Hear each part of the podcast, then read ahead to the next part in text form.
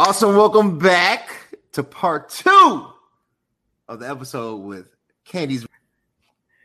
This is amazing episode. First of all, I've never done a part two with anybody. I had to do a part two with you because this writing is suspenseful. I had the opportunity. She shared uh, the the draft with me, shared the writing with me, let me get my eyes on it so I can really ask some in depth questions. Normally, when an author comes on here, you know, you get sampled highlights, overviews, themes, but I never get the full text, so I can't really dive in. Rosie let me have the thing. I appreciate it. I have to purchase the real book because you would never do that to anybody. Uh, but it is an interesting and very good, great read. I encourage you all out there to support her. It's a line of questioning. You know what it is. We got to start this thing off like we do every time. This is it is what it is podcast. If you want to keep seeing amazing content, you got to do two things. You got to connect with me on Instagram at CVMK33 and on YouTube at CV Space K. I feel like I've said that at least a million times. Where all great content is seen, heard, and felt. And with that being said, Rosie, how are you doing today? I am having a great day. It's Thursday, almost to the end of the week. Yeah. Yeah. It's Friday Eve. Absolutely. That's how you look at it, man. Thursday, honestly, Thursday might be the coolest day of the week because you know tomorrow is Friday, and the next day, you know, like sometimes you get to Saturday, like oh Sunday, that means Monday is around the corner. Thursday really is that day, and on a great Thursday like today, we're gonna talk about this book. We're gonna get into it because you have written some very transparent, and I do mean transparent things. Things I don't even know if I would possess the boldness to discuss at length. So before we get into it, I want to first of all appreciate your vulnerability. Thank you for sharing your story. I think it's going to bless so many souls out there who have had similar experiences or are going through their own test and trauma and need a, a voice, uh, a, a, a, person of, of confidence, something that they can provide and get motivation from. And I believe this is for them. I want to start with the daddy issues chapter. I tried to dissect being a strong black woman I there's a lot there, but I want to get into to me when you start really becoming because that's kind of more like a prelude. I mean, obviously it becomes before, but it's really a prelude to daddy issues, right? Like I always say, strength is the inversion of weakness, right? So I want to start with the daddy issues chapter. I have a quote. I wrote it down here. Uh, in the quote, you said, I have the one memory of trying to protect my mother. I vividly remember the ear splitting smack to the face that I got. That's a lot, right? A very painful memory, a very, I'm sure even writing that, having to relive it uh, was something. Uh, and it's crazy when I think about having the confidence to reveal past hurt and trauma, you have to deal with the fact that A, it happened. You can't ignore it. B, you might not be over it as much as you think. And then sharing that truth with others who are who are not invested, you know, comes with great cost. What gave you the confidence to even reveal that truth? Because that's not a you know like that's not something you just brush over you know. What what gave you the confidence? Um i guess the biggest thing is that was a real defining moment in my life um my brothers had moved away and i felt like i was not protected anymore like as, as long as they were around i knew that i felt safe right? Well, when they left, it left me very vulnerable. And, you know, I'm next oldest in line. I took on that, let me protect my younger siblings, let me protect my mom now that my brothers are gone. Sure. And in that moment, um, it, it is very, it's a very, very vivid description of of what happened, but it defined me in a sense. In that moment, I decided I'm never going to be weak as a woman. And I'm never going to let anybody treat me any kind of way or you know decide that they're gonna do whatever to me like in that moment i think i was maybe like 12 but i was making decisions in that moment after that smack it was like oh no.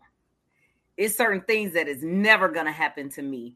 Sure. And and i decided and it took me a long time to forgive my mom. Um it was it was a long time but we you know we talked about it we got through it forgiveness was there um but i made some decisions about her too without really knowing you know what strength and weakness was. How did how did you process so you said you were 12 i, I wondered how old you were when it occurred you mentioned that it came uh, via your stepfather uh, how how did you process? Like you're 12 years old, you know, like I remember being 12. 12 is kind of one of those ages where it's like I'm growing out of a kid and you know, I'm about to become a teenager. I'm trying to be grown, but I don't know what you know this nuance is, but I still am all full kid. And you get hit with this revelation. Um, and now you have to have an opinion about it and about others, right? Right how what has that discussion been like? Uh, you said it changed your opinion about your mom. Like what what what changed? Uh, and then what does that discussion lead to? Um, so part of it is is that all of us experience trauma. And normally when we think about trauma, it stems back to what? Childhood, right? So to really be able to dissect it, you have to go back to not just your trauma, but your parents' trauma. So you have to pull from there for you to be able to and navigate and have the tools you need to kind of process your trauma. So there are things that, you know, happen probably with her that allow certain things to happen. And then in my life, certain things happen. And then I'm like, oh, shoot, I allowed that to happen because of of defining moments in childhood. So in that moment, it was more about me deciding to be strong than I guess then really um allow myself to feel, to have emotions. It was just like I have to be strong because what I thought she was was weak. So I was just gonna be the opposite. So whatever I felt she was, I was just gonna be the opposite. Um, mm-hmm. without really, I don't even know if I was really processing. I just knew what I didn't want. So me having a conversation um, with my mom was more of like, I need you to forgive me because in that moment I held a grudge like for years. It was, you know, I didn't really let her in with certain, you know, things that was happening in my life. You know, she would kind of find out after the fact and things like that. I knew I was doing it. I don't know if she really knew why, right? But that moment really kind of made a lot of things happen um, for me in my thinking, in my reacting to my behavior that moment because I guess when you when your dad isn't present sure and then your brothers who is like the next best thing so when both parties are gone it leaves you very vulnerable and then you kind of look to what may be a impossible strength or a, a made up strength but that's what you turn to in those moments so that you completely are opposite of what you think you don't want to ever be. I like it i like it. You know um in processing sometimes it doesn't hit you to like later. Mm-hmm. Um, you mentioned the twins. Uh, you mentioned the loss of child. I I, I had to uh, bury uh, the baby of a woman who was lost during birth, and it shook me. I didn't realize it. It shook me. You know, like I had to commit the body to the ground and you know, I've been to a million funerals. Um, every funeral is different. Crying is part is natural, but you know, I'm not really saddened. I was like when I got to my car and I realized what I had done and I saw how small the coffin was, like it it rattled my mind. Like I was uneasy about it, right? Um, and then you mentioned getting pregnant, the things you had to do to get it, and then you mentioned, you know, thinking that your water broke, and then taking the bath, right? You didn't, you, you thought you were going to go to the hospital, smell like urine, and then you mentioned, you know, the blame, like did I wait too long, and all this.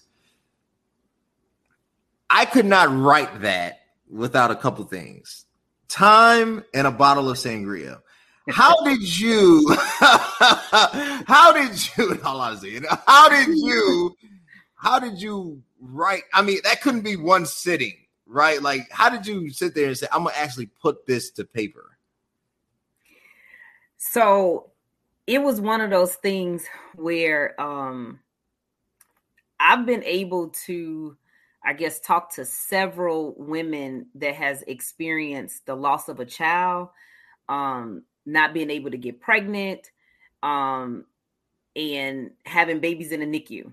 So it's it's been kind of this journey after it happened to me. It seems like friends, family, it just started happening where I've had to relive it several times, right? Because if somebody, one of my friends had a baby, her baby was in a NICU, you know, she wants to know, okay, at this stage, what happens? And then what happens? So I had to go back and for to be there for her, kind of give her the steps she needed to walk through the process. I was already kind of over the hill. Sure. Um, it's one of those things you learn to live with. You're never gonna get over it. You lose a baby, you're never gonna, you can have more kids, all that can happen, it never goes away, right?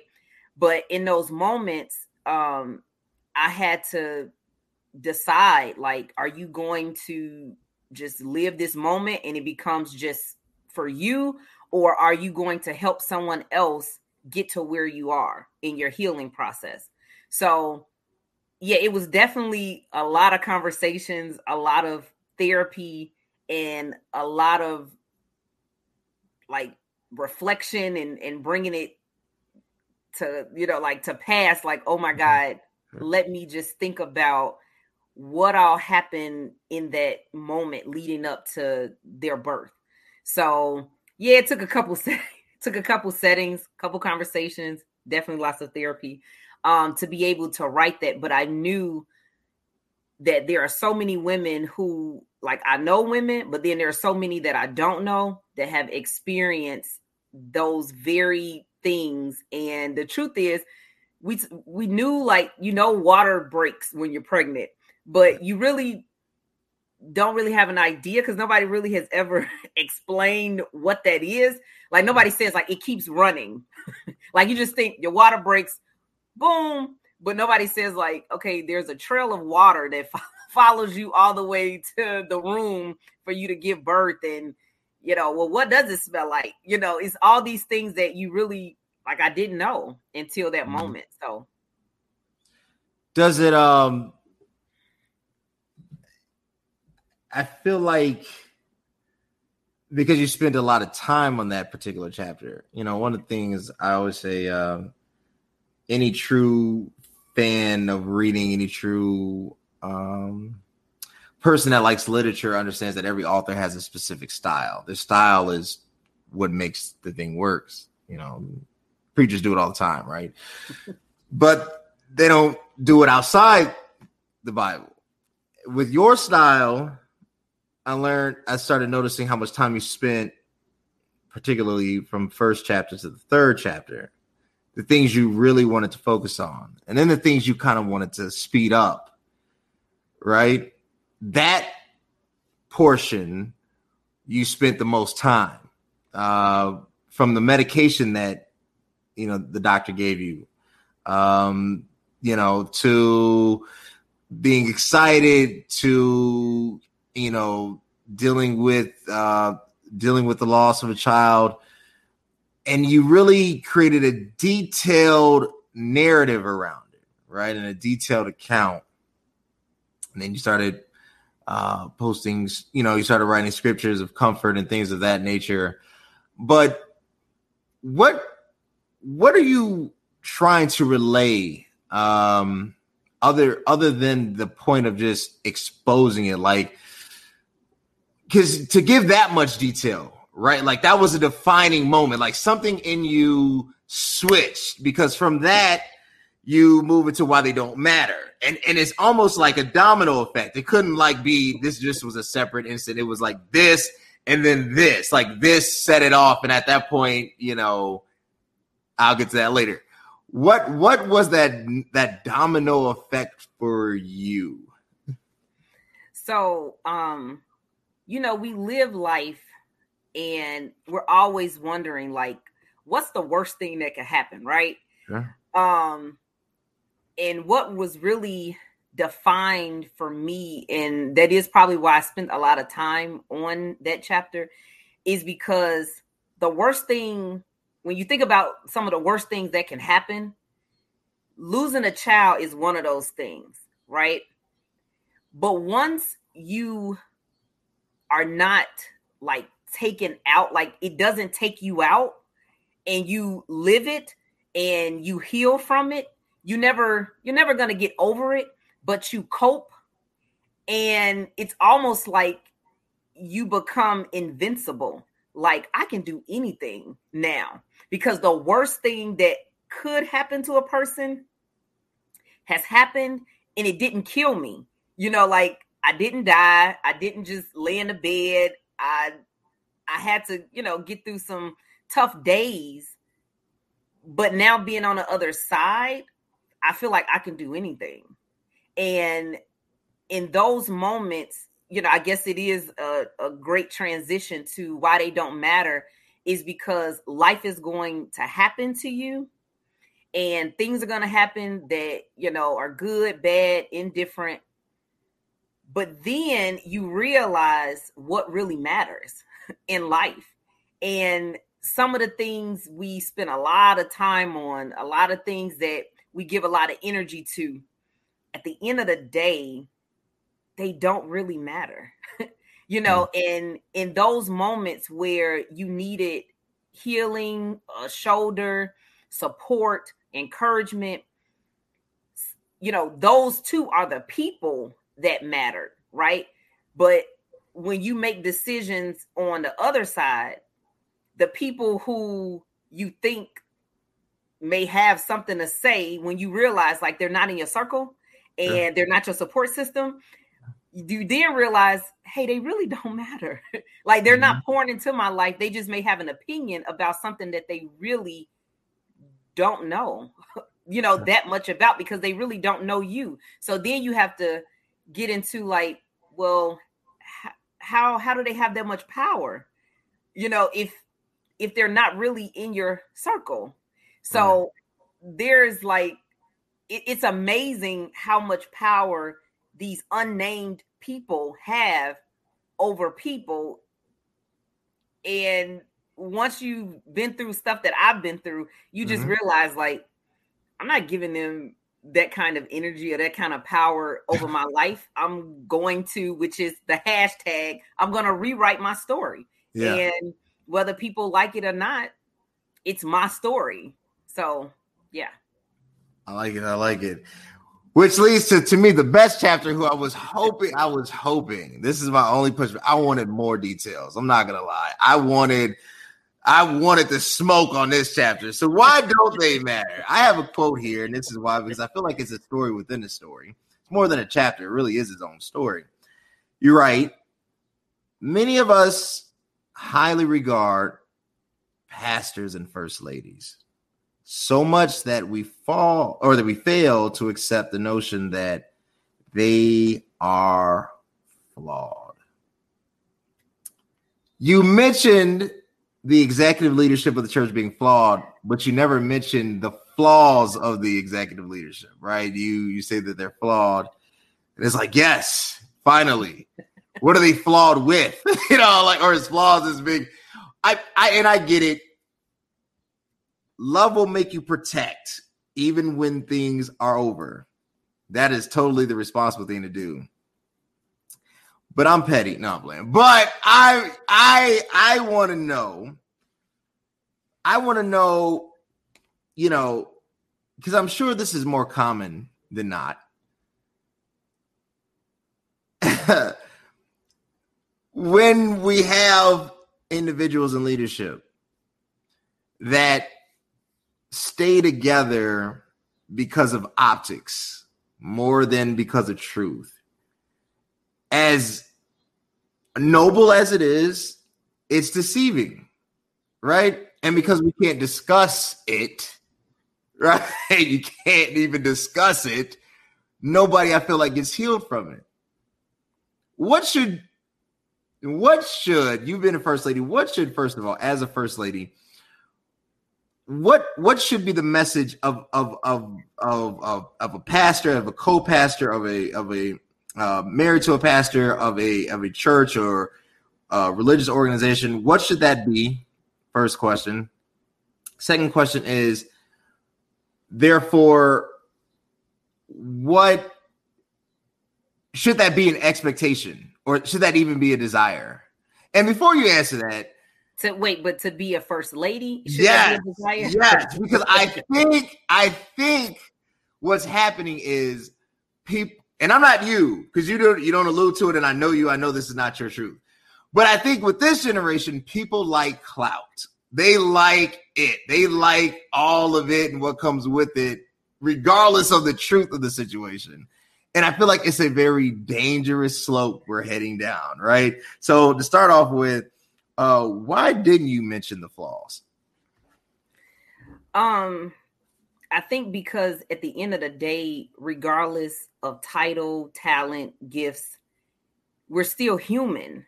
And although we're spiritual beings, we're still human. And I think a lot of times that expectation that we put on pastor, first lady, the the perfectness that they should possess um when they show up they're on all the time. And really that is a flaw.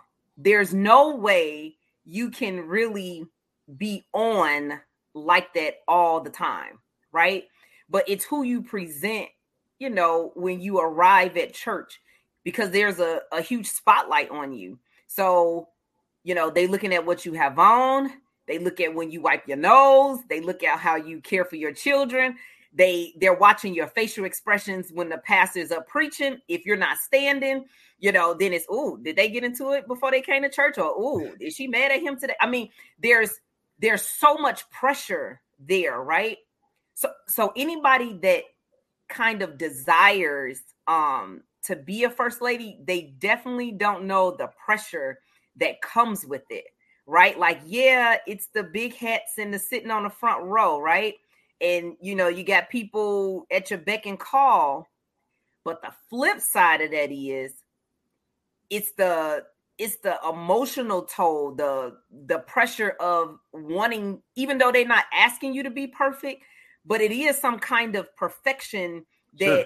you put on yourself that i have to present uh you know a certain way and oh i can't say that or you know i better not share this or i may not do that uh, let me stand up. You know, you, you may have wore some shoes that are like, ooh, these shoes are not the standing shoes. But if you don't stand for your husband that's preaching, the first lady ain't standing up. You know, like forget the fact that she's still human. She may be tired. She may right. have a job. Like she's been up with these kids all night. None of that matters because they want people to be on. And I just think it's a it's kind of an unreasonable expectation that you know, when you're in that position, it's like trying to climb a mountain that's like smooth on one side. You know, that's that's hard to do. No, I believe it. Uh, you know, people think uh, you know, I, I, give it. I said, I don't know how my, my grandmother did. I mean, shout out to Calvert Marshall because yeah, being a first lady is uh is more than a notion you you talk about you know the the unfair expectation of it. When like what can't you do? Right? Like what are the do's and don'ts? Like can you can you you know um listen to Beyoncé? Can you i mean what what like could i or what could my wife do that you could not do that they would look at April and be like, oh, well, that's just April. They look at Rose and like, well, yeah, but that's first lady, right? You know, like, what are some of those things? Well, I guess it's um, it's kind of weird because I've always had um, to me, I've always had this expectation on me since I was a small kid. Like I talk about that in the in the first chapter of being Superwoman. Like yeah. I remember babysitting people's kids at like 10 years old where like now i have an eight year old and in two years i would never let, let him watch anybody's kid right mm. but there's always been like this um kind of like expectation on me and again what what i did as like first lady was different from like what i did with my circle so you have to have some kind of outlet right um I I didn't wear pants. Like I'm in the South, and you know, before getting married, I wore pants. Um, but I do remember growing up because my mm. great grandmother was like the holy one. So we didn't wear pants for a span of you know as as in, during my childhood, and then when I got married, I didn't wear pants. But now, you know, I got my pants. I got my pants back on, right? Yeah, right. Um, but I think that there has to be an outlet. There's yeah. no way you can be on like that all the time. And then you need a place that's safe. So you need a place where you can, in a sense, let your hair down, joke, laugh, dance, whatever it is. Right. Um, you have to have that. Like, yes, we love God and we trust Him and we have faith and you know we speak in tongues, Right. But there has to be a place where you can feel safe, where you can can share and be vulnerable because church isn't really that place for if you're in a leadership like that. You know, that's not the place where you can go and just lay on the altar and just receive from God because they're looking at you like, is she is she okay? But there are moments, right? You know, when you're like, I just want to go to church and I don't want y'all looking at me. I just need to get something from God, you know. But a lot mm. of that had to happen at home or at a place where nobody knows you, you know, a church where it's like we don't know who that is, and you can feel free to kind of worship and receive. Yeah, see, I would, I, I bring my flaws with me. So I'm like, so Jay Z comes with me everywhere. I, you know, I got the Holy Spirit, and I got you know Jigga Man. So you know what, what, what was that talk? Because this is where I was trying to get to. It was never really like you mentioned it. You mentioned an exit strategy, and then bam, you know. But I'm like, ah that's what I wanted, and that's what I want to uncover. That had to be that had to be hard. Right? Like, you know, this isn't ABC scandal. This isn't a TV show like, you know, exiting, you know, that's a that's a that's that's that's a nuance. Right? Like how did you I mean, how did you like how did you just deal with it? How did you be like, you know, you know, whatever, whatever. For me, you know, this is what I need. I know the residual effect and I know what you all think, but this is what I need to do. Tell me about that exit strategy. Um, it was really um a conversation with God and kind of making a decision.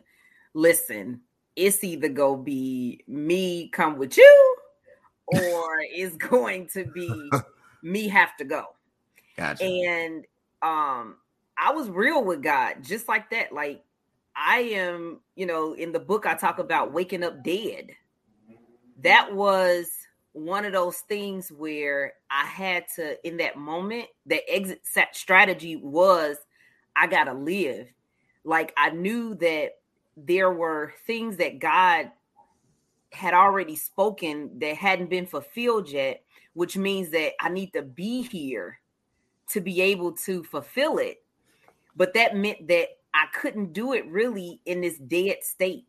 Hmm. So I had to make a decision first to live, and then whatever living meant, I had to do it. So um, it was probably one of the toughest decisions of my life. Um, and now I know that they don't matter, right? What everybody had to say because it's my life, right? Yeah. But it took, you know, it wasn't a um decision that was like like all of a sudden. Yeah. I kind of put the tools in place for me to be okay. You know, yeah. that meant I needed to get some some counseling. I needed to have these conversations. I needed a safe space where I could share and and be okay with okay the next day. And then all right, leading up to you know this actual exit, my therapist, she's amazing. Like we walked through it all and you know it was the pros the cons how you go deal with this how we go deal with that we we did the work but it was necessary for my own life. And it wasn't about, like we talk about the flaws and all of that.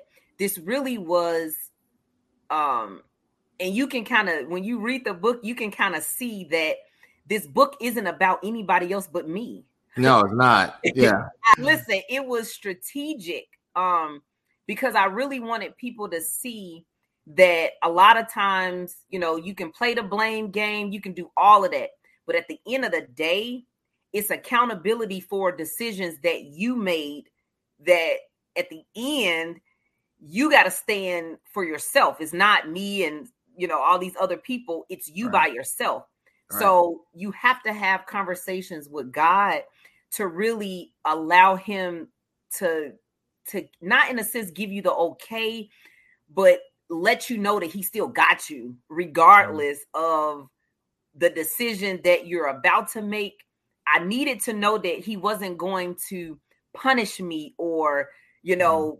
throw me away, you know, like most people do. I was like, okay, God, now we still together, right? Even though uh, you still got me. right, like you still got my back because I'm gonna need you um right through here. But uh. it was it really was important um to to seek out the help that you need to really get that stuff out of you. Because a lot of times you don't realize that you've kept so much stuff inside and you don't have an outlet. You know, you don't really want to tell your friends, like, hey, I done had some thoughts of just like, I, I don't want to mm-hmm. be here anymore. Cause then it's like, she crazy or what? But yeah. when you're in those sessions and you're really working on healing, then it's about that. Like it's a real no judgment zone. And I know a lot of people may not, you know, like, nah, I don't go to no therapy. I don't need no counseling. I'm not crazy.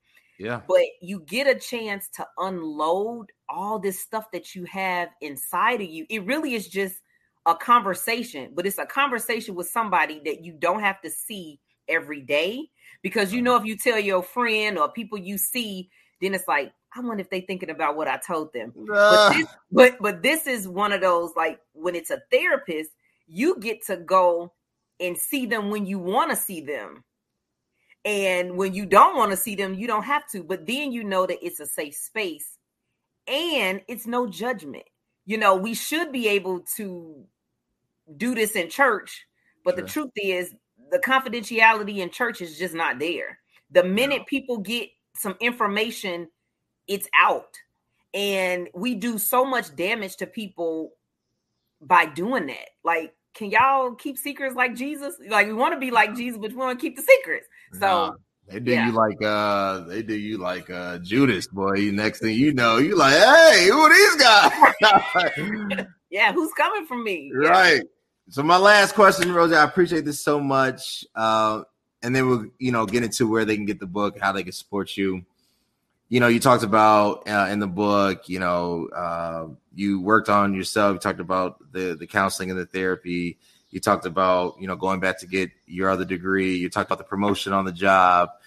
Um, you have leveled up. I think is where I'm trying to get to post all of this.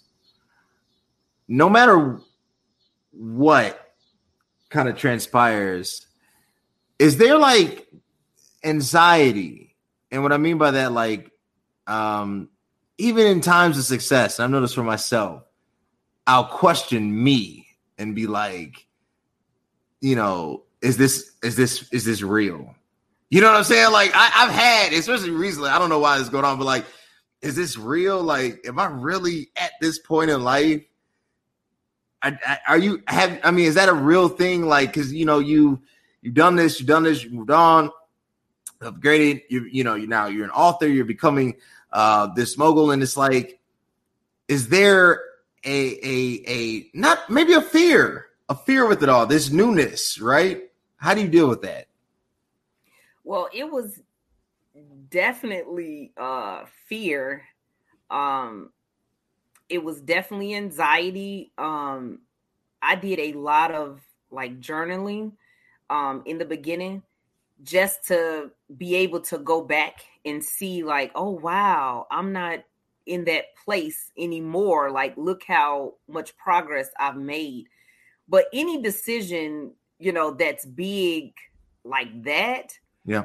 there's always like the fear that you don't know what's going to happen. Like you've been in this place for a while and now you're doing something different. So you don't know what's going to become of that.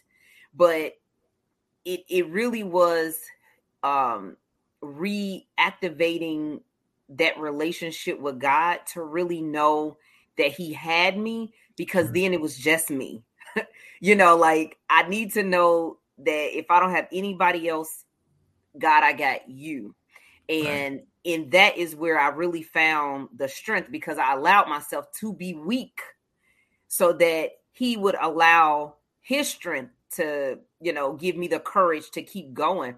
But oh yeah the anxiety and i know this is the thing if you see anybody that's great or anybody that's successful you have to know that there is a story behind it. Mm, like yeah. people make it look easy and i know people like oh you mm-hmm. were able to do this and you accomplished that. But the truth is the story to where you you know like nobody just fumbles and fall on success. That is not what happens. Not most of us. Yeah like, there's always a story to get you where you need to be but that also builds character you know it builds character integrity and and all the things that you need to be successful you kind of get it during the journey. You know the easy part is being successful but right. the journey to get there is where most of the the the depth is built. Perfect perfect. With that being said my guest has been amazing. Y'all go support rosie. Rosie where can they buy the book follow you and support what you're doing? So um they can go to candiesrose.com uh to purchase the book. Um also amazon has the book. Um it's available as well as um, my social media is you know Candies Rose Bryant. My Instagram is uh, Roses Are Red 7.7. And uh, the book launch will be September the 17th uh, in Chicago. And then there will be another in Houston. But I'm excited um, to see all the people and uh, we'll have a Q&A session uh, just to see what people's thoughts were about the book and everything. And I'm hoping that for the, I guess the biggest thing that I'm hoping is that somebody is able to rewrite whatever situation, issue, whatever they're in, that they, after reading this book, have a defining moment to say, mm-hmm. I'm going to do things different. And that's probably the the biggest thing that I'm hoping that happens because being in a dead state is just is not productive. you know, but a mm-hmm. lot of people feel like they're in this by themselves and you have to know that there's so many people that share more similarities than not. And if they can do it, if I can do it, then you can do it. You just have to overcome the fear. Awesome. Y'all go support, buy the book, connect with her on IG, visit the website, come to the book launch. If you're in Chicago, the Midwest, comes to Chicago location, you're down in the South, check her out in Houston. It is a fantastic read. I appreciate my guest. And until next time, thanks. Thank you.